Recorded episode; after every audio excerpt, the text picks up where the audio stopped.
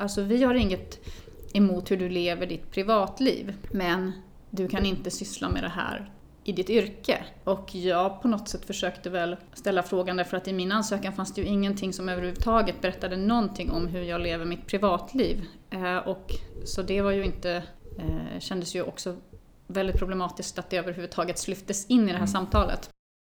Varför är det intressant att gestalta historia? Det vi liksom inte får möta i, i en historieskrivning eller det vi inte har fått med oss eller det vi inte har fått läsa eller se eller någonting, det bär vi inte heller på något sätt i vår kropp. Och därför blir det liksom så extremt starkt när det gestaltas fysiskt. Alltså jag tänker att det blir någonting helt annat än att läsa ett dokument, tänker jag. Att få, att få det gestaltat handlar också om att själv erövrare i din egen kropp. Ja, du får tillbaks din historia.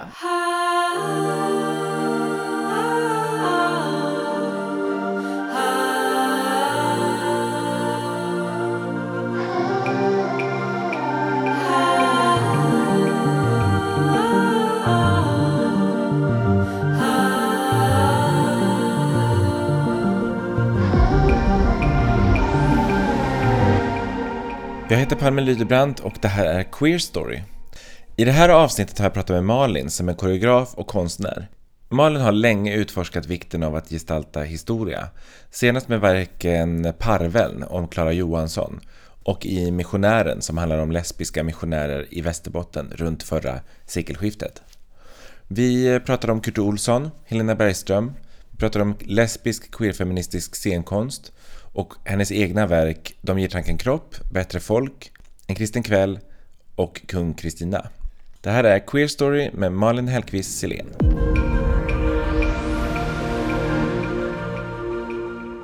Jag heter Malin Hellqvist Silén. Jag är eh, född 1978, uppvuxen i Umeå. Flyttade till Stockholm för eh, ja, 20 år sedan, har blivit kvar. Mm, jag arbetar som koreograf sedan 17 år tillbaka.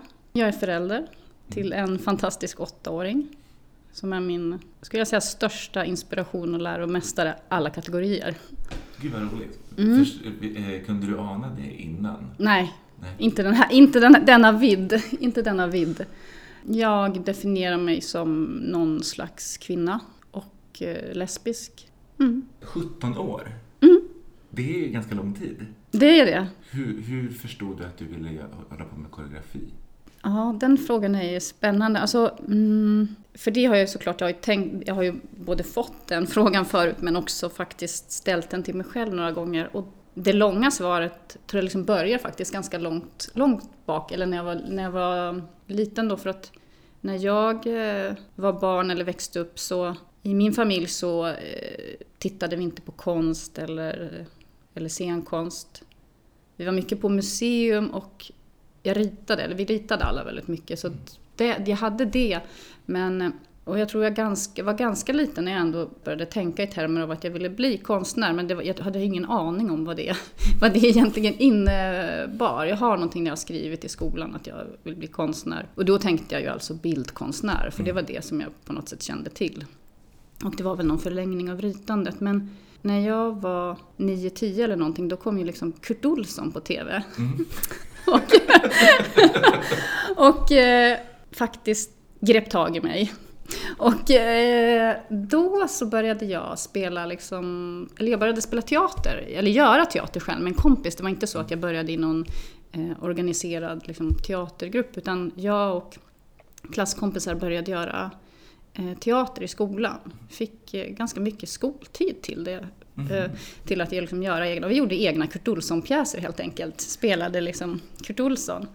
Vad var det med Kurt Olsson som var så spännande? Men det har jag ju såklart funderat ganska mycket på här i efterhand. Vad det var som var så... Och börjat faktiskt nu, nu börjat titta på det. För att jag bara, men vad var det? Och jag, jag kan inte exakt säga vad det var, men det var någonting som öppnade upp.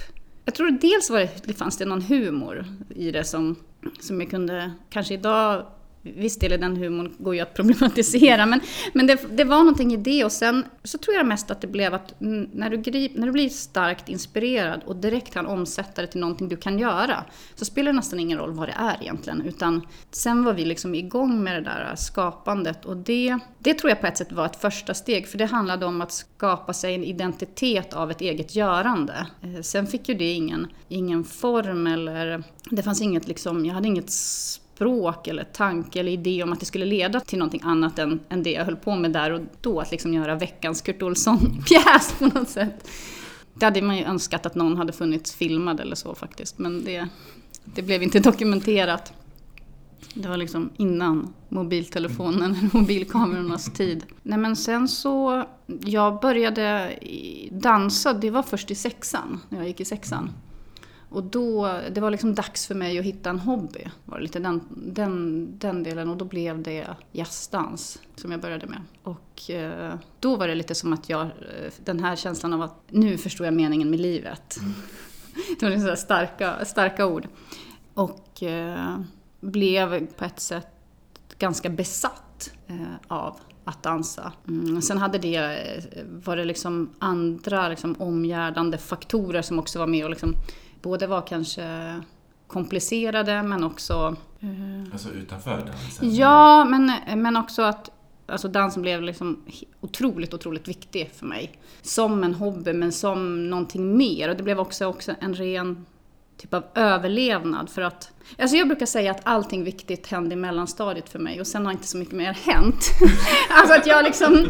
Nej men att det, allt, att det var på något sätt att de största sakerna som har påverkat och format mig hände i, mellanstadiet. Och det var liksom lite olika saker då och också intressen som skapades. Men, men en sak som var väldigt så dramatisk som hände i, i mellanstadiet var att jag, jag skulle inte ha formulerat det så här då, men idag så kan jag känna att det var väldigt så här, från en dag till en annan så togs barndomen på något sätt ifrån mig. Jag minns, det var liksom ett specifikt tillfälle när det hände. Jag tror att det, fram tills dess så var livet ganska bekymmerslöst på något mm. sätt. Jag minns inte faktiskt vilken klass, jag tror det var fyran eller femman. Så hade vi eh, en sex och samlevnadslektion. Och det handlade om, temat var puberteten. Och eh, så sa den här läraren då att, berättade vad som hände med kroppen under puberteten. Och så säger läraren att eh, ni tjejer, ni kommer ju få bröst och det blir ju väldigt trevligt för oss killar. Eller det blir väldigt trevligt för killarna. Och det var liksom som att det var verkligen så att hela min världsbild förändrades. För att dels hade jag både mens och börjat få bröst. Så att på ett sätt var jag ju verkligen inne redan i den här puberteten som mm. beskrevs. Men, och det var jag visserligen väldigt obekväm med. Det var, jag minns när jag fick mens så kände jag nu är livet slut på något sätt. Alltså, det, det var liksom så här väldigt... Men, men, att, men även om jag var fysiskt obekväm med det så var det ingenting som jag hade problematiserat för att jag hade, min relation till min kropp hade, hade alltid varit, hur ska vi säga, ja men den var till för mig. Det var mm. så självklart. Det hade aldrig existerat någon annan tanke. Och plötsligt var det som att jag, någon tog ifrån mig det. Mm. Och att jag bara, jag blev jätte, jag minns att jag blev så äcklad så att jag ville liksom, jag menar, när man känner att man vill liksom krypa ur sig själv. Mm. Och att jag minns att jag bestämde mig liksom där och då att det här får liksom inte ske. Jag måste, jag måste stoppa puberteten. Och då var det också som att jag kände så här, jag vill inte bli kvinna om det innebär att vara till för någon annan, eller i det här fallet då liksom pojkar eller män. Och eh, det ledde liksom i mitt fall till att jag eh, utvecklade anorexia och det komplicerade ju sen eh, min eh, väg in i dansen därför att precis när jag hittade dansen och sen blev ännu mer besatt och började träna andra liksom dansformer för jag ganska snabbt insåg att jazzdans var inte min grej. Så, men, och började liksom hitta, hitta annat så fick jag också sluta träna på grund mm. av att det ansågs att jag hade liksom för låg vikt. Och, så, och det var en livskris verkligen. Mm. Och då kan jag så efterhand känna att jag är så otroligt... Alltså jag är väldigt, väldigt tacksam att jag hade hunnit hitta dansen för att jag tror inte att jag hade kanske överlevt till och med.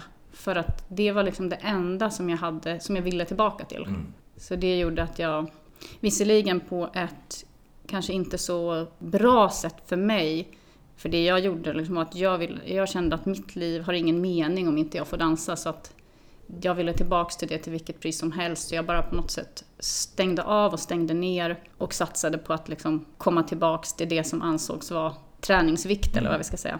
Och gjorde det ändå ganska snabbt och, och kunde börja dansa igen. Så det var, har som hela tiden varit att den, direkt den kom in i, i mitt liv så blev den också på något sätt en förutsättning för liv. Mm. Så att jag fått en, haft en ganska, hur ska vi säga, vi har en väldigt tight relation.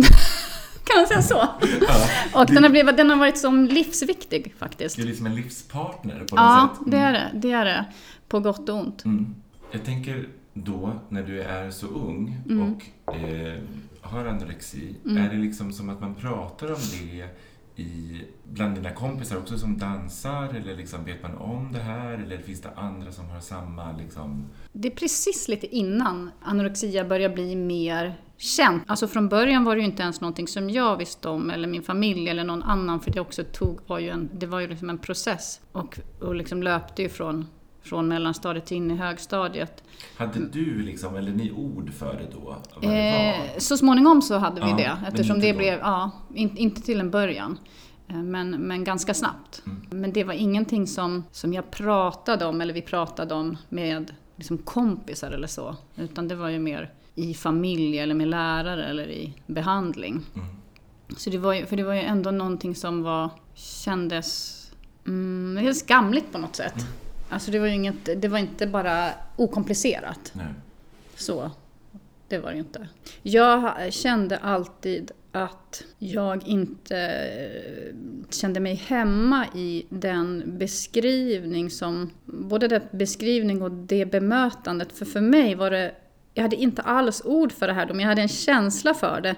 Att det på något sätt handlade så mycket om identiteten och sexualiteten, mycket mer än, än det instrumentella som det var väldigt mycket prat om och vikt och varför man, man skulle då anse sig för, för tjock eller vad liksom att det blev aldrig liksom att man vi hamnade på djupet, vad som var orsaken på något sätt. Jo men det, det jag tänkte att, jo för att för hela frågan, varför jag har den här långa utläggningen var ju så här, hur kom, alltså varför, varför koreografi eller varför det här? Jo men tänkte jag så att därför att då, jag har liksom använt dansen som en sån Alltså det har varit ett konkret sätt att verkligen att kunna uttrycka sig att, och också att kunna uttrycka saker som inte kanske existerar någon annanstans eller som jag har ord för eller som någon annan ens har ord för. Eller, och där, det tror jag gjorde också att jag haft en ambivalent den här alltså relationen till dansen. För jag har liksom bråkat mig in, lite inom formen för jag har inte känt att jag liksom passar heller. Mm. Eller att det är någonting som inte riktigt...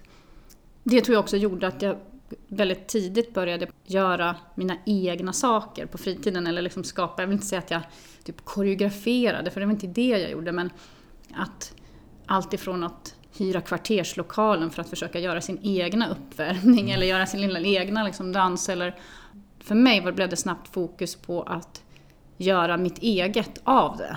Även om det det var inte förrän jag gick på gymnasiet som jag eh, formulerade för mig själv att jag ville syssla med koreografi eller bli koreograf. Så det tog några år för jag tror inte ens jag visste att det fanns från början eller så. Alltså, det var liksom en successiv... Jag tänker att din, din yrkestitel som man inte vet vad det är förrän Nej. Alltså just för att det är så här, man är dans, då är det dansare. Ja. Så det var ju det som jag också tänkte att jag ville eller måste och det var väl där som jag fick också lite kris efter ett tag när jag kände att jag inte ville bli dansare. Och då, då var det som att jag kan jag inte syssla med det här då tills man på något sätt sen fick vittring om att det finns, en, något, det finns andra mm. vägar eller det finns andra sätt. Men du fortsatte att liksom dansa? Ja, precis. Jag fortsatte. Eller jag, fick, jag höll, fick väl liksom fortsätta med det också. Men, men det, jag insåg att det var i alla fall... Det var inte, det, det var inte jazzdansen som var meningen med livet.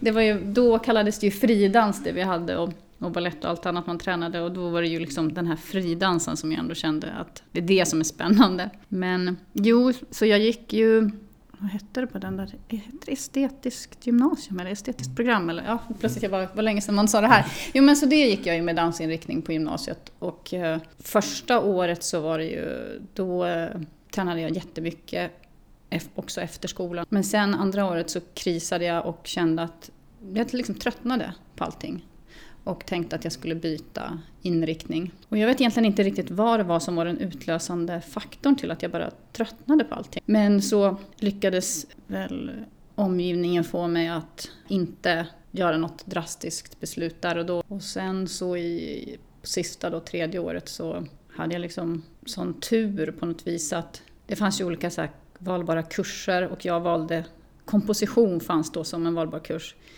Ingen annan valde den, jag var enda eleven. Alltså komposition, musik? Ja, liksom koreografisk komposition. Ja. ja. den kallades komposition då, den kallades inte koreografi utan koreografisk komposition. Och jag var den enda som valde den och de, skolan genomförde den kursen ändå. Mm. Och det blev liksom, tror jag, min räddning för att då kände jag att jag fick syssla med det som var det som jag ändå kände att jag ville med dansen. Och eh, även tror att jag fick ta bort jazzdans. Eller det var någonting mer. Alltså det var någonting mer som anpassades helt eh, otroligt så här att det fanns den flexibiliteten och då bestämde jag mig också att jag ska söka koreografutbildningen. Och det här är, alltså 97 går jag ut gymnasiet. Och då var det så att på koreografutbildningen hade intag vart tredje år. Året efter jag gick ut, eller det var inget intag då så att jag fick jag var kvar i Umeå ett år och pluggade lite på universitetet och jobbade och sen så sökte jag ju under det året. Jag tror jag hade lite inställningen att okej, okay, jag söker. Alla hade ju sagt såklart att det är typ omöjligt att komma in och jättesvårt och så, så att jag hade tänkt så här, jag söker, jag ger en chans, annars gör jag någonting annat. Typ utbilda mig till något inom kanske museivärlden som jag var väldigt intresserad av. Men så sökte jag ju och så kom jag in och sen ja, sen är det nästa, nästa avsnitt då.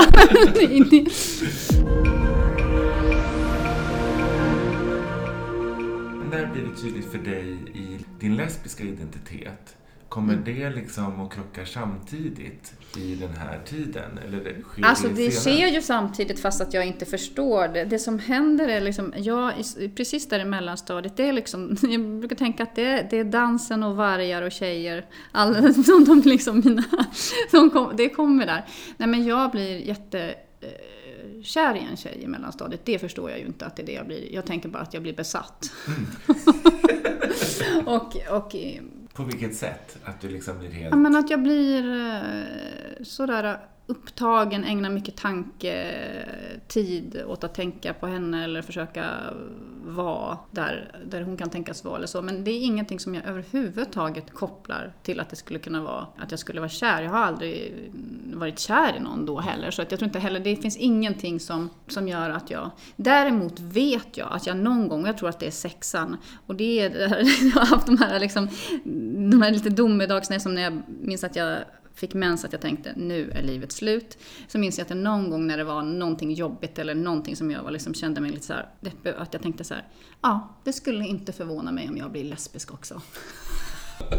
alltså så här, som att det skulle vara... Och då tänker jag, ja det är utifrån att jag måste ha hört något liksom lite nedvärderande eller att det skulle vara något misslyckande mm. eller att det skulle betyda ett, liksom, då, ett dåligt liv då eftersom jag kunde tänka i, i, den, i de termerna. Alltså ganska sorgligt för att jag tror inte att jag... Alltså jag kände inte till några lesbiska eller eller hade några, några sådana förebilder eller ens i övrigt har tänkt på det. Men jag kan komma ihåg att jag tänkte sådär vid ett tillfälle vid mitt skrivbord. Men däremot så hände ju, det är väl i och för sig skarven mellan mellanstadiet eh, och högstadiet, men, nej, men Änglagård kom ju och förändrar mitt liv.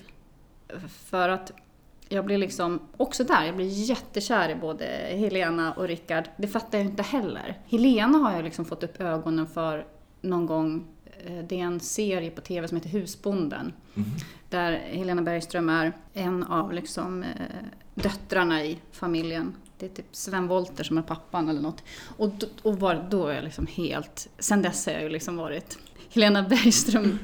Det är Helena och jag. Men, men den, den går tidigare? Husbonden? Ja, den går tidigare. Så Helena Bergström har jag ju liksom haft, har jag ju en relation till redan. Och sen kommer Änglagård där och slår ner som ett fullständigt och jag blir helt, eh, som den, jag är ganska hängiven, hängiven, så jag skriver ju ett brev till Helena, Helena Bergström och ett till Rickard Wolff. Jag minns inte exakt vad jag skriver, men helt otroligt så får jag liksom svar från de båda och liksom foton och så som sitter på min vägg sedan i många år. Och det jag tror att det som alltså Änglagård gör för mig där, det är ju att jag ser mig själv i någonting större och att Änglagård där kan jag skönja någonting annat än, än enbart ett heterosexuellt liv på något sätt. Sen så finns det fortfarande inga ord för någonting, men, men jag förstår att Och här, jag känner så här, här, i det här, här hör jag hemma. Jag ville liksom det är den här känslan också när man både vill ha och vill vara Mm. på något vis. Den.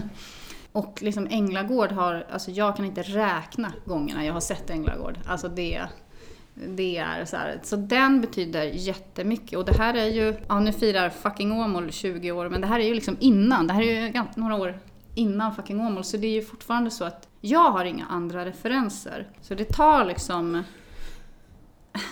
Jag ryser till för att jag har exakt samma... jag är också helt besatt av Helena sen, sen sant? Änglagård. Det är ju liksom, det är ju exakt min lilla by. Ja, Det är exakt samma sak.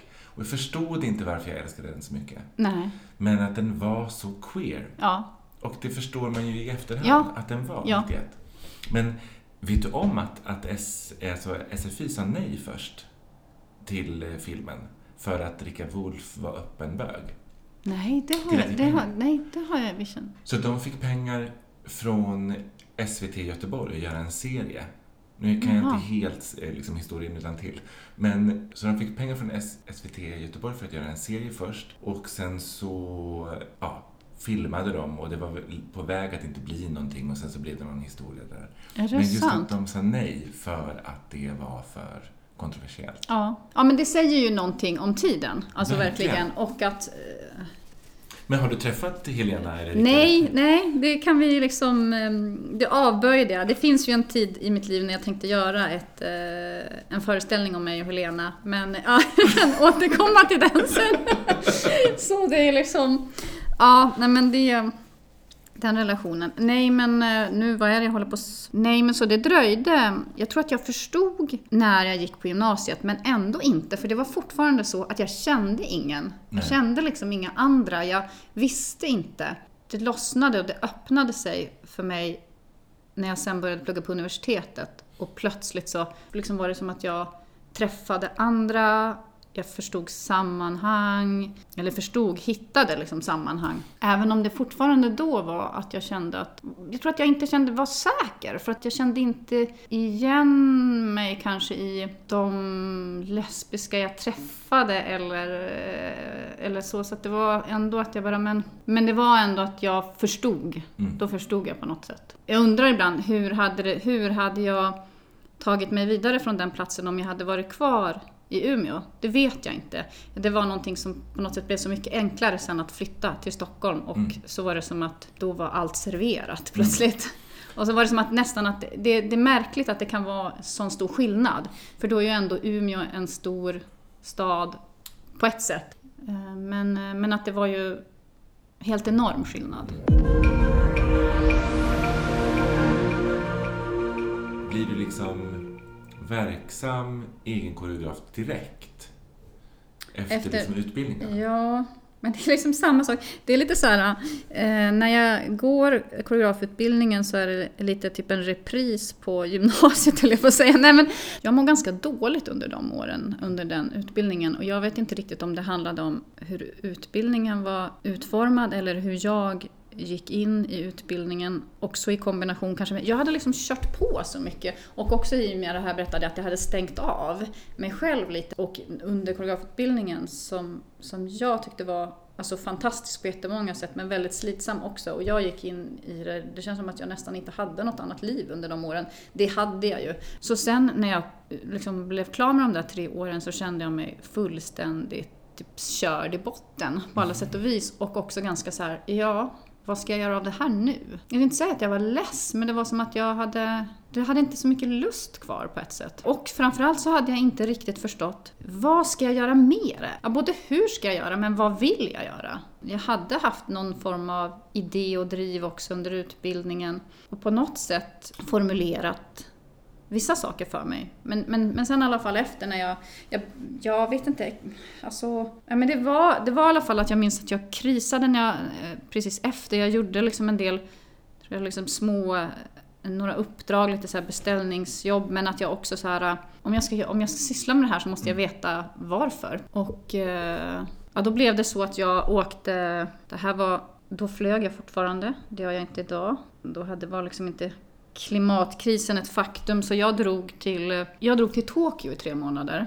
Jag hade fått stipendium. Och där, det tror jag nästan, det blev som så först, det blev som ett, hur ska vi säga, men plötsligt blev det en paus i, i livet där jag för första gången inte hade något mått, någonting jag direkt behövde prestera eller någonting jag behövde göra utan att jag också hade bestämt mig för att nu ska jag försöka formulera vad, vad jag ska göra med mitt liv. Minns du och, varför det blev Tokyo? Ja, men då, jag hade börjat träna aikido och så skulle jag träna det och lite annat. Så att jag hade, det var det som, som var tanken. Sen hade jag och en kompis kollega sökt stipendium. Sen fick inte hon det så att det blev att jag åkte själv. Mm. Men då blev det liksom tre månader som jag ägnade på heltid åt med att träna av konst i olika former och så Tokyos lesbiska barliv. det, liksom det, det var liksom det som var...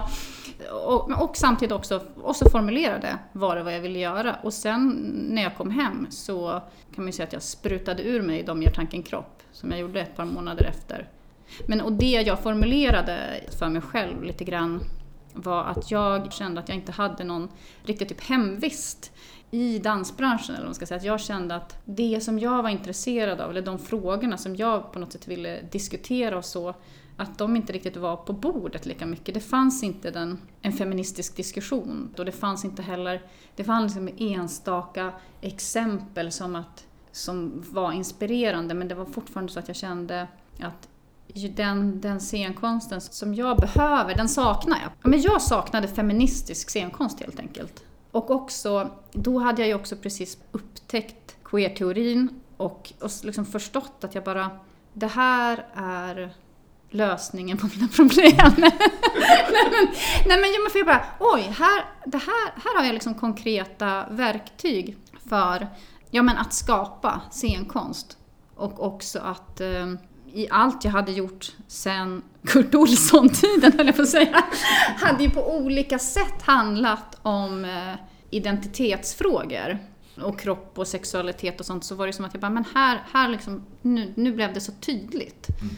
Både hur jag skulle göra och vad jag skulle göra. Så, eller en queer-feministisk scenkonst saknade jag väl mm. framförallt. Det, det, det, var det jag saknade och det var det jag kände så här: okej, okay, det är det jag ska göra. Så då, då fick jag så mycket liksom energi och idéer och, och kände bara, men nu är det bara att göra. Och jag gillar att jobba på något sätt. Mm.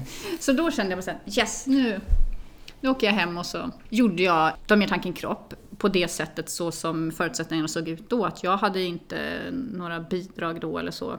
Jag hade sökte från lite olika ställen. Jag, jag fick från någon liten fond, så jag tror vi hade du vet, 20 000, vilket alla förstår att det räckte inte, inte till några löner eller någonting utan det var ju ideellt arbete från en hel arbetsgrupp.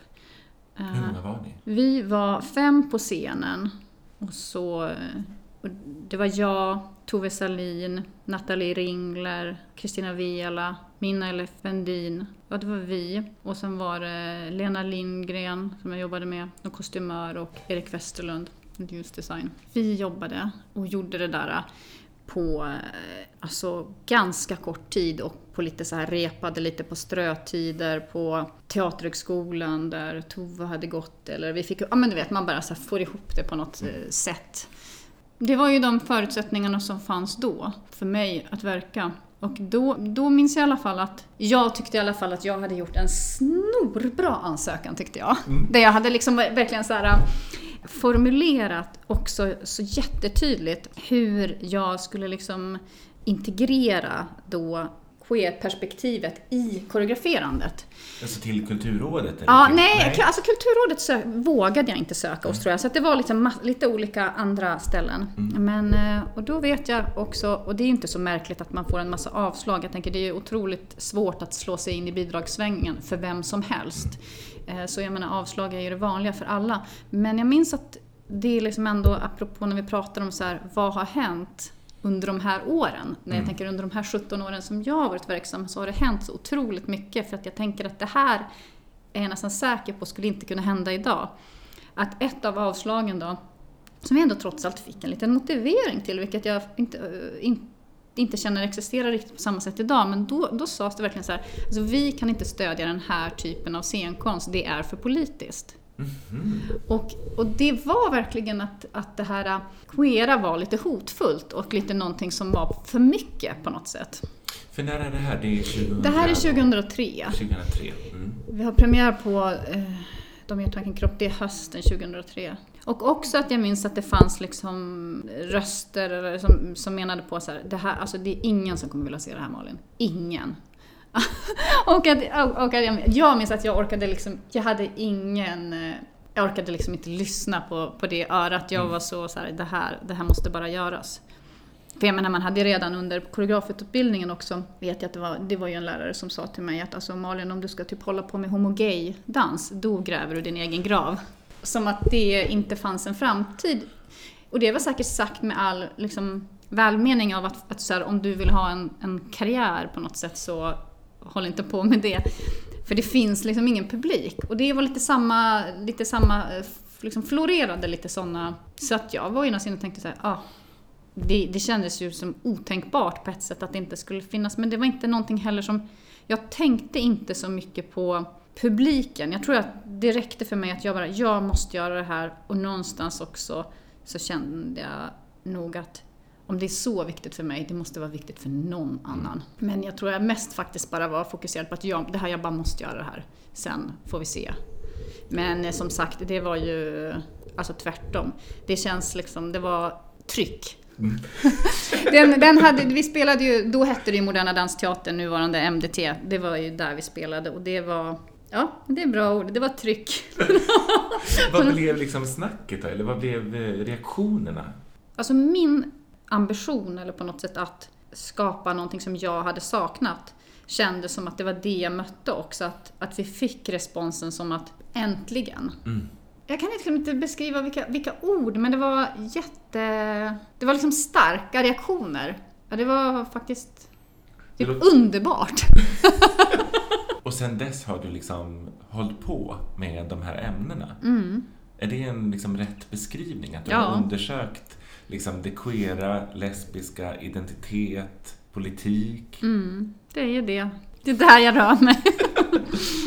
ja. Har du träffat den här läraren sen dess? Mm, det har jag gjort faktiskt. Jag har aldrig frågat om, eh, tagit upp att du sa så här.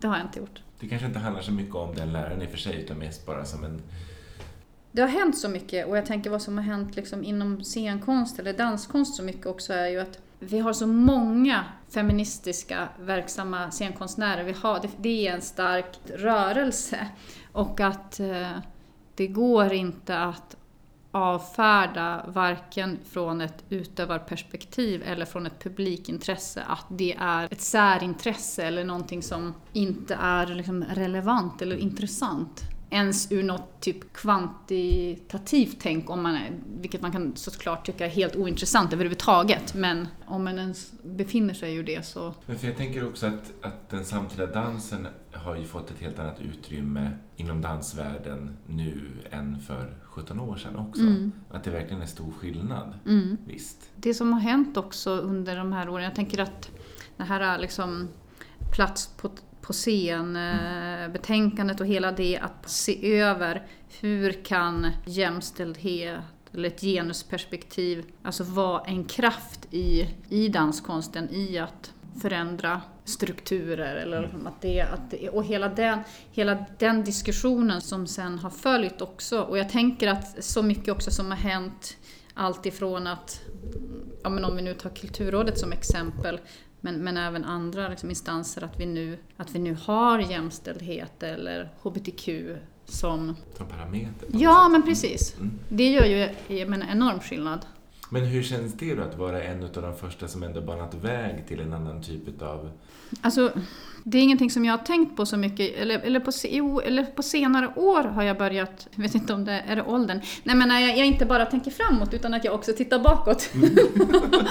men Mm. så har jag väl kanske inte just tänkt så mycket på den frågan, hur det är, men däremot så har jag ju försökt så se mig själv i ett större i en större berättelse på något sätt. Eller mitt arbete, inte mig, men mitt arbete. Och då kan jag ju se att vissa saker jag har, har gjort har gjorts precis i skärningspunkter. För jag, jag, jag, jag har någon idé om i alla fall att jag tror att jag har gjort två verk som jag tror har haft ganska stor, ett stort inflytande. Och det är De gör tanken kropp och sen 2006 gjorde jag Bättre folk. Det är liksom min uppfattning av att de har kommit precis i liksom brytpunkter och fått genomslag. Vad är det liksom som gör att, eh, du, när du tänker på de två? När jag tänker med, med just Om jag tanken kropp så tänker jag, som det vi var inne på, att det är jag tror, jag har inte gjort någon jättedjup efterforskning, men jag tror att det är ett av de första föreställningarna som verkligen uttryckligen också marknadsförs eller formuleras som en queerfeministisk föreställning. Och det gör ju någonting i om hur du också, alltså vilka ord, hur du formulerar dig kring någonting också gör någonting med hur du ser på det. Och den andra som du sa? Med, ja, men med Bättre folk, där tänker jag att det handlar mer, där är hela liksom, där är rulliansen igång tänker jag redan. Det, det är ju samtalet är igång i, i, i samhället i stort och i dansbranschen, apropå plats på scen och allting. Men Där tror jag det mer handlar om ett platstagande för alltså kvinnor på scen. Alltså hur gestalta kön och överhuvudtaget vilken typ av liksom fysikalitet som ges utrymme på scenen. Så där handlar det mer om, eh, om verkets faktiskt uttryck. Mm. Det är, det, är, det, är min, det är min känsla, men, men den stämmer också ganska mycket överens med vad jag, vilka verk som många lyfter, eller som, eller som kontaktar mig eller så, när folk berättar vilka verk som har betytt någonting för dem.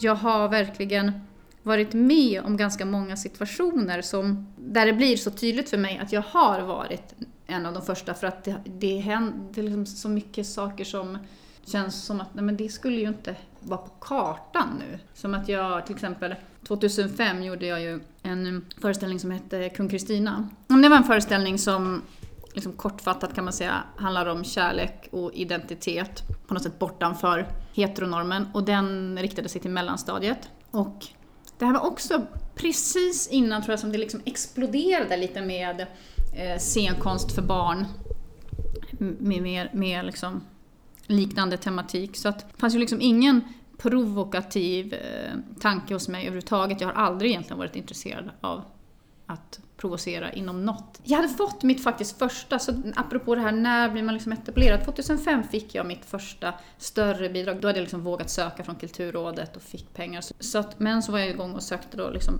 pengar från alla möjliga håll, så som män sysslar med. Men då var det att jag fick ett, ett avslag på sms.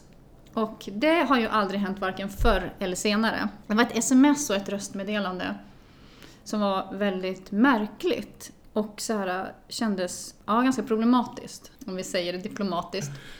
Men så då ringde jag upp och det är ett samtal som är det mest absurda samtal jag någonsin har haft i hela mitt liv men också otroligt liksom, obehagligt. För att, alltså från en bidrags... Ja, eller säger man bidragsgivare? Ja, precis. Och det då gick i korthet ut på att det fanns en sån liksom, ilska och upprördhet över att jag ville göra det här projektet, Kung Kristina då alltså, att jag hade gått så långt att jag nu skulle ge mig på barn. Det var väl okej okay att jag hade gjort dem i tanken kropp, men, eh, sas sades det då, men att jag nu skulle liksom ta det här eh, och då på något sätt ge mig på barn, det var uttryckligen då att gå för långt. Och det var så mycket liksom känslor i det där. Och upprördhet. Och så på slutet så var det ju liksom den på andra änden skrek liksom i princip i luren. Alltså det var så, för att jag inte förstod just att jag gick över gränsen för vad som är okej. Okay.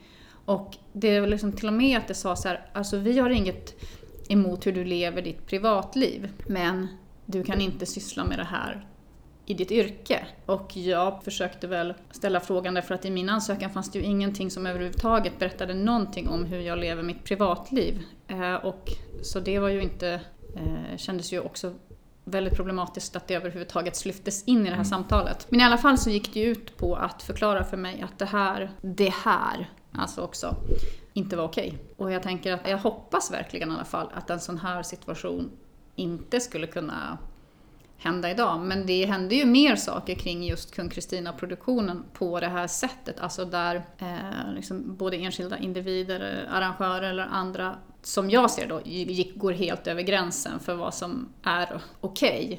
Men också att det finns ett uttryck för att det här, de, så här, de här frågorna, det vill säga att prata, rikta sig, jobba med barn och eh, prata om någonting annat än heterosexualitet och en tvåkönsnorm, det är att utsätta barn för någonting. Jag tänker att det handlar om rädsla såklart, men som kommer ut i ilska och attack gentemot mig då som, som är den som vill åt barnen. Och det blir ju så otroligt när, när en själv tänker så här, alltså den, du vill, det du vill göra är att ge alla oss den, den rätt som vi alla har att själva få identifiera oss själva. Men, men som sagt, föreställningen eh, fick, fick ju premiär och spelades och blev, landade väldigt bra hos, hos dem det skulle landa hos. Så att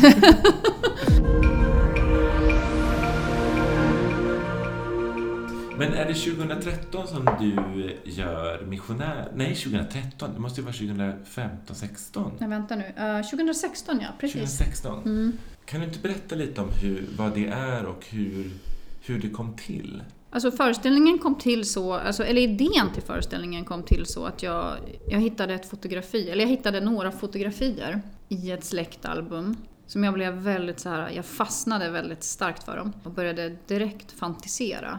Och då här, de här fotografierna då, det var eh, gamla svartvita fotografier som inte var liksom, det var inte namngivna personer men jag fick det beskrivet för mig att det var evangelister och missionärsfamiljer och det var de kopplingarna. Som men då var koppling till din släkt? Då? Ja, på, på, på något sätt i och med att de fanns i det albumet mm. men det var liksom allt ifrån vykort till andra fotografier. Alltså också bland de här liksom fotografierna så var det då ett speciellt som jag bara fastnade extra för. Och det, det var på två personer som, som jag då eh, läste som lesbiska kvinnor. Och eh, det var, började liksom fantisera för att jag kände direkt, men det här, är ingen, det här är ingen historia jag har hört. Du har hört, eller jag har hört historien om det omöjliga i att vara homosexuell i någon slags frikyrkomiljö alltså tidigt 1900-tal. Så att jag bara, men den här, den här möjliga historien som jag på något bara fick vittring på och kände så nej men här, här finns det någonting. Så där, där liksom lekte jag lite med i tanken i ett par år. Tills jag bara kände så här, nej men jag, jag, eh, det här tar över mig lite, det här måste jag, det här måste jag göra en föreställning om.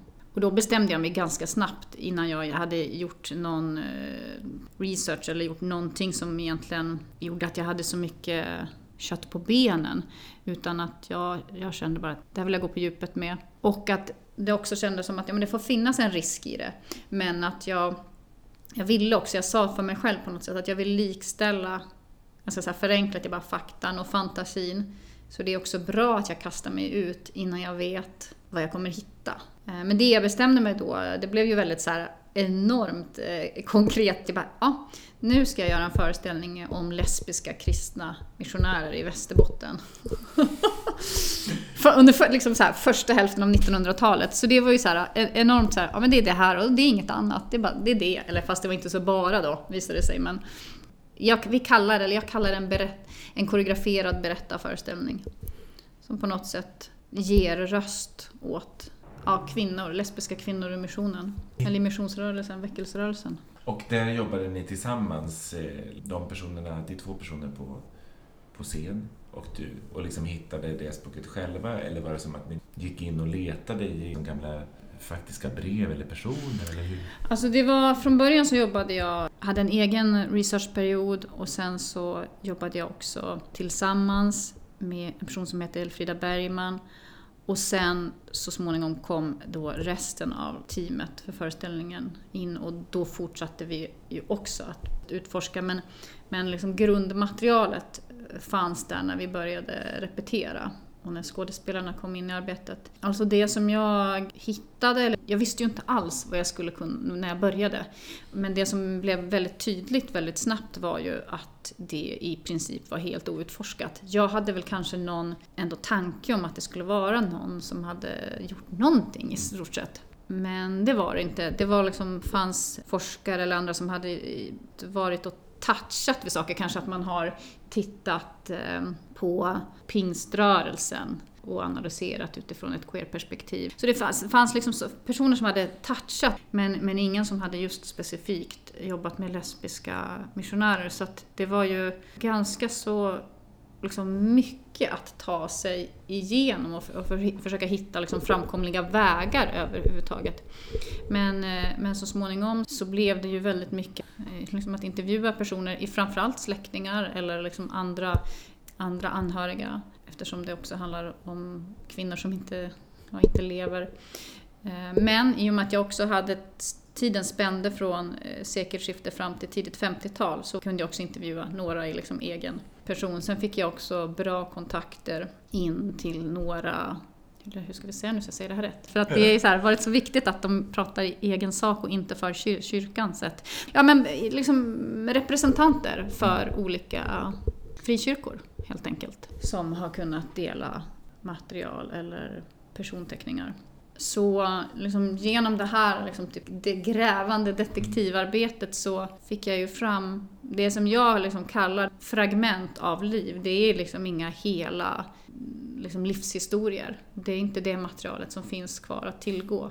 Vissa, vissa intervjumaterial är ju lite mer um, liksom, ska säga, lite mer matiga. Men annars är det ju liksom små, helt enkelt så här, skärvor av liv som blev liksom en slags materialbank. Sen så var det också viktigt, så viktigt för mig, både när jag hade då den här processen att nå fram till det här materialet, så visste jag att i den slutgiltiga föreställningen så kommer allt material att på något sätt anonymiseras. Det blev en möjlighet att, för personer att dela med sig.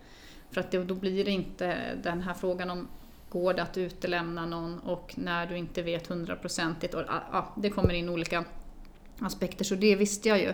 Så därför var det också så att jag kände att jag hade väldigt stor frihet att det material jag hade hittat kunde jag liksom blanda om och skriva dit, ta, dra ifrån, forma, bla, blanda, helt enkelt liksom använda som ett, ett le, väldigt levande material. Och, och det som, sen, som jag sen gjorde var, handlade ju om att skapa då på ett sätt nya kvinnor utifrån de här kvinnorna eller ge nya namn eller så. Liksom alla namn som är i föreställningen är ju är inte de namnen på liksom faktiska personerna eller liksom de personer som har liksom inspirerat eller varit utgångspunkt. Men alltså mitt mål var ändå att känslan ska bli att det känns autentiskt. Att historierna ska kännas autentiska och för oss i arbetsgruppen så gör de också det. Så det är liksom spännande det här att även om, om det har varit den här metoden på något sätt och det här sättet så, så känns det ändå som att det finns någon ton eller det finns någonting, alla finns med där i någon form ändå. Även om den faktiska kanske historien är en helt annan persons. Eller, men det har också skapat ett utrymme för att på något sätt inkludera fler röster och vad jag menar med det är inte, föreställningen har inte förändrats någonting sen vi har spelat den nu i, ja, sen 2016. Men det som har hänt ändå med föreställningen och med oss som jobbar med den, att för nästan varje föreställning vi gör så kommer det fram någon i publiken som vill delge eh, en historia. Det kan vara liksom från deras församling eller deras släkt eller någonting. De bara, men vet ni, det här, den det här vill jag liksom berätta. Och ibland så kan det vara, det känns som att min historia fanns i föreställningen. Ibland kan det vara det, men, eh, eller att de bara, men så det har ju vuxit. På ett sätt så har jag tänkt så här, nu skulle jag kunna börja göra researchen för nu skulle jag ha helt andra möjligheter. För nu finns det så många som jag vet sitter på ännu mer. För att men föreställningen på något sätt behövdes för att alltså väcka det samtalet. För det är också jättemånga som har hört av sig, som har varit och sett föreställningen alltså, som har sagt att det här, har jag, det här har jag burit på så länge, det här har vi aldrig pratat om eller det här har vi aldrig... Ja, det har inte funnits ett forum att berätta och det är ju fortfarande så att inom vissa kyrkor så är det ju ett laddat ämne. Så det har ju också, kan ju ha sådana mekanismer men också att det har varit på samma sätt som att Alltså för mig var det så här, lesbiska kristna missionärer känns väldigt, jag blev väldigt upprymd av tanken. Men uppenbart är det ju enormt många, för nästan direkt som jag började prata om föreställningen blev ju, alltså folk blev eld och lågor. alltså, jag har aldrig varit med om ett ämne som, som är, väcker så mycket intresse hos så många. Vad tror du det beror på? Det, det griper tag i jättestora existentiella frågor. Det märker jag ju också att vilka som kommer kolla på föreställningen, att det kan vara väldigt olika ingång. Antingen kommer du för att du är specifikt intresserad av ämnet, men annars kan det ju vara att du har en, en stark liksom, förankring i din tro till exempel. Och, eller att det handlar om liksom, det, det, det, liksom, det historiska eller, eller det, det, feministiska eller just den lesbiska historien. Alltså, så det, det, och sen så tänker jag, ja men det är också den aspekten av att jag tänker vi är så många eller det är så många idag som känner ilska eller frustration på något sätt över att vi har en historieskrivning som är full av luckor. Och när det, någonting presenteras som skriver in ett avsnitt, eller vad vi ska säga, så uh, känns det angeläget. Ja, för jag tänker ju så mycket att det, det, jag tänker att det är extremt viktigt att få sin historia gestaltad. Mm. Och det tror jag det är många som, alltså det är många som delar den uppfattningen. Men ni spelar den fortfarande va? Ja, i talande stund höll jag på att säga så har vi mm, vad är det nu, höst? I höst har vi ett litet spel, eller litet har vi speluppehåll, men vi har spelat den hela tiden sen den hade premiär. Det känns som att vi kommer fortsätta spela den länge.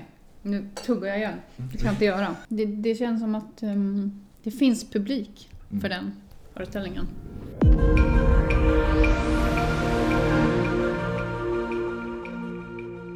Finns det något eh, verk som du känner har grävt mer i dig än något annat? Kanske inte som har grävt mer i mig. Jag känner att all, alltså för jag har, nog jag har kanske inte grävt så mycket i mig själv, men däremot kan jag känna att 2008 gjorde jag ett verk som heter En kristen kväll. Och det var ju sista gången som jag själv stod på scen. Alltså det är någonting som jag har tänkt på, jag vet inte om det är att jag känner mig närmare det verket. Det är också ett verk som inte har spelats så himla mycket. Så att, nej men det har jag tänkt på, att jag bara, det kanske är dags för mig att göra en process där jag är jag är ju egentligen inte intresserad av att stå på scenen överhuvudtaget och har aldrig varit. Men i det fallet så kändes det som att det bara var nödvändigt för processen eller så. Inte, inte för att jag ville säga, men och jag tror att jag kanske behöver ha en sån process. Varför var det nödvändigt? I det fallet så var det så nödvändigt för, för att det verket handlade så mycket om att på något sätt så undersöka vad har, liksom, vad har kristendomen gjort med vår syn på kropp och sexualitet och dans. Och det kände jag så här, det måste jag fysiskt erfara i den liksom praktik som vi utarbetade. Det, jag måste, det kan jag inte vara, stå vid sidan om och skapa, utan jag måste det måste jag vara en del av. Det, det verket för mig var verkligen så något, ett verk som jag var tvungen att säga, det här måste jag göra för att överhuvudtaget kunna göra någonting mer efter det här. Jag behöver förstå det här, för det här är lite grann en förutsättning för det, eh, det jag verkar i. Och jag kanske rör mig mot någon punkt att jag behöver förstå någonting nytt om mig själv. Nej, men för att jag, det var också kopplat till att vi pratade, tänker jag, om missionären och att Alltså vad det är att gestalta historia. Mm. Något som jag tänker att det är det som jag nu har sysslat med. Jag gjorde Missionären, sen gjorde jag Parven förra året. Och nu jobbar jag med en tredje föreställning som också handlar om att gestalta ett historiskt material. För Parven, den var också... Parven var också... Det, den eh, handlade om Klara eh, Johansson som levde i slutet på 1800-talet, början på 1900-talet, som jag gjorde utifrån arkivmaterial då. Hens eh, personarkiv finns på Kungliga biblioteket, så det var ju också ett arbete där det handlar liksom om att ja, men iscensätta och gestalta historien. Klara Johansson var översättare och litteraturkritiker och essayist eh, från Halmstad, men levde pluggade i Uppsala en period och sen levde sitt liv här i Stockholm. Och eh, var liksom en, en del i en eh, kvinnorörelse och rösträttsrörelse. Levde tillsammans länge med Ellen Kleman som var väldigt aktiv i, i till exempel då rösträttsrörelsen. Och var liksom en tidig, eh, på något sätt ändå vad vi kan med dåtidens mått kalla liksom öppen öppen queer-person. Men också som, som skrev, eller liksom, hur ska vi säga, gjorde queera analyser hundra år före liksom, queer-teorin var skapad. Alltså liksom extrem, eh, så som för, när jag liksom stötte på Klara Johansson kände, men vänta, varför är inte det här varför inte Klara Johansson, eller KJ som hon kallades, inte superkänd och speciellt i våra kretsar på något sätt. Eller i, i en, för det här, det här finns det så mycket inspiration och så mycket material. Och det blev ju på något sätt, det är ju bara en i mängden av alla liksom, som är oförtjänt okända. Mm. Nu jobbar jag med en föreställning som fått titeln Flottarkärlek. Ja, men jag kallar, tänker att det jag vill undersöka är queer intimitet inom flottningen och mellan flottare. Och vad menas med flottare? Flottare var de arbetare som jobbade inom flottningen och flottningen var ju alltså när vi skickade timmer från skogarna i inlandet till liksom, sågverken vid kusten innan eh, lastbilstransport tog över eller så. Så det var ju liksom en, ett säsongsarbete skilt från den, liksom, det vanliga samhället ute i, ute i naturen. Och där också där kändes att det är en miljö som öppnar upp för andra sätt att liksom existera med varandra. Men det är ju liksom också någonting i det här, alltså som jag känner så starkt i, på just det här med gestaltning. Varför är det intressant att gestalta historia? Här kan du verkligen klippa bort eftersom det här, men det här var ändå spännande för mig mm. själv. Nej men då tänker jag att för mig, det handlar väldigt mycket om, jag tänker, det vi inte har, det vi liksom inte får möta i, i en historieskrivning eller det vi inte har fått med oss eller det vi inte har fått läsa eller se eller någonting, det bär vi inte heller på något sätt i vår kropp. Och därför blir det liksom så extremt starkt när det gestaltas fysiskt. Alltså jag tänker att det blir någonting helt annat än att läsa ett dokument, tänker jag. Att få, att få det gestaltat handlar också om att själv erövra det i din egen kropp. Du får på det sättet, tycker jag, ja, du får tillbaks din historia, alltså den historien, din egen berättelse som du har rätt till. Och därför tycker jag att det är det här mötet mellan, i det här fallet då, om det var tre dansare, jag tänker det mötet mellan de tre dansarna och den då framtida publiken. Den där liksom rörelsen av att gestalta historia som inte har fått plats på något sätt. Att då i den rörelsen ge tillbaks den, det, det tänker jag, det, liksom, det, det ger en... Alltså det förändrar jättemycket. Det, allting är förändrat när du lämnar det rummet sen. För då har du plötsligt en, en fysisk erfarenhet och då har du med dig din historia. Här blev jag värsta missionären. Mm. det, är, det, ja, men det är någonting i det. Jag tänker att jag tycker att det är, det är väldigt starkt och spännande och som blir väldigt Ja men jag tänker därför blir väldigt starkt och känns viktigt därför.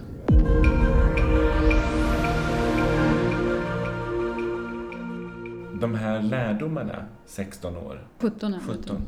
Vad skulle du säga liksom är den största lärdomen av att få jobba med koreografi och de här frågorna? Mm, den största lärdomen är väl att, menar, att konst är extremt viktigt i människors liv. Och det, alltså det är ju ganska självklart bara för att jag har berättat för mig själv. Alltså för mig har det ju varit helt livsavgörande. Jag tycker det kan vara ganska svårt att ta in, alltså när, när folk berättar eller mejlar eller skriver till en och på något sätt tackar för föreställningar som har förändrat livet eller räddat livet eller allt möjligt. Så jag har haft lite svårt att förhålla mig till det, vilket jag på ett sätt tycker är märkligt eftersom jag vet hur det är för mig. Men men det börjar jag mer och mer liksom omfamna och tänka att ja, men det, är ju, det är ju så det är. på något sätt att det är extremt viktigt. Så det, det är en lärdom. Sen är väl en lärdom att jag har jobbat väldigt, väldigt mycket och jag kan väl på ett sätt inte se hur jag skulle kunna ha gjort det jag har gjort på något annat sätt. Men jag kan ju se att det har krävts väldigt mycket av mig. Och att nu funderar jag väl mycket på om jag vill vara kvar i det här, vilket det känns som. För det känns fortfarande meningsfullt och som att jag känner att jag har något att ge, eller vad ska jag säga. Så tänker jag mycket på hur kan jag göra det på ett sätt som känns hållbart för mig. Som jag helt liksom rent krast faktiskt orkar med. För att jag har begränsningar idag, vilket jag inte hade. Jag tror inte jag har... Jag, Jag har inte haft så mycket begränsningar. Alltifrån att jag inte hade knappt haft något sömnbehov eller inte något sånt. Jag har liksom, jag har, jag har liksom, det har varit, det viktigaste har varit att få det jag har velat gjort. Och nu känner jag att jag vill fortsätta få saker gjorda, men kanske på ett sätt som är eh, ja, lite mer hållbart. Och också väldigt mycket, kan vi genom hur vi skapar bryta hela det här helt faktiskt sjuka, tänker jag, produktionshetsen som hela samhället, eller liksom hela världen lider under. Hur kan jag aktivt vara en motkraft till det, vilket är jättesvårt inom rådande system. Men det är jag ganska upptagen av parallellt med att jag liksom fortfarande är väldigt, ja men jag fortsätter på min så att säga mellanstadielinje med samma frågor. Ja, det är ju inte uttömt, inte något uttömt ämne. Vad, vad mer är begränsningarna förutom det? Nu är det ju här några år bakåt, men alltså jag tror att under mina första år så var det så att jag var nog väldigt, jag såg inte så stor skillnad på jobb och fritid, eller om det ens fanns en fritid. Jag tror inte det var så intressant. Alltså jobb, jag har jobbat väldigt mycket och det har varit nästan det viktigaste i mitt liv. Och jag kan, alltså mitt jobb är ju väldigt, väldigt viktigt för mig. Men det är absolut inte det viktigaste i mitt liv. Så jag vill, jag vill ha andra bitar i livet också. Och eh, där är väl liksom konflikten ibland. För jag kan ju fortfarande känna att det är så här, jag vet inte hur andra eh, koreografer känner men jag kan ändå känna att driva en verksamhet och vara yrkesaktiv i en frilansmiljö, det är ingenting, alltså det går inte att vara lat. Alltså, eller det, så här, det krävs väldigt mycket. Ja, att balansera det där på något sätt. Och samtidigt så måste saker bli gjorda för att man har saker som man bara, det här bara måste göras. Mm. det finns inget annat. Ja, det är ju fortfarande så att jag tycker att, alltså att det känns väldigt otroligt lyxigt att jobba med någonting som känns så meningsfullt och roligt. Så det är ju den andra sidan.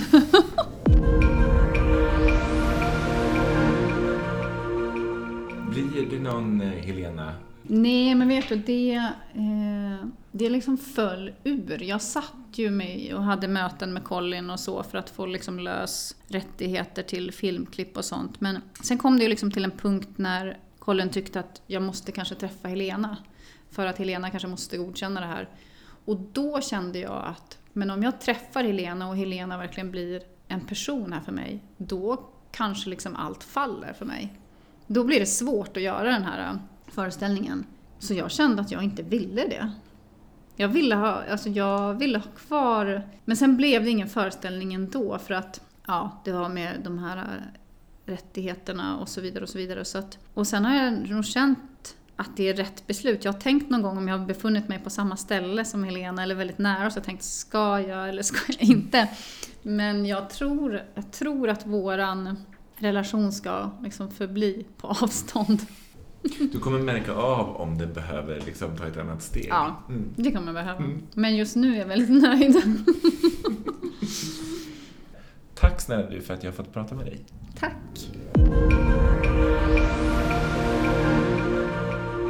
Om du vill komma i kontakt med mig och den här podden så gör du det bäst genom att mejla på queerstorymail.gmail.com Gå in på Instagram, följ podden där under queerstorypod Musiken är gjord av Anna Nordenström och Ilon Weide.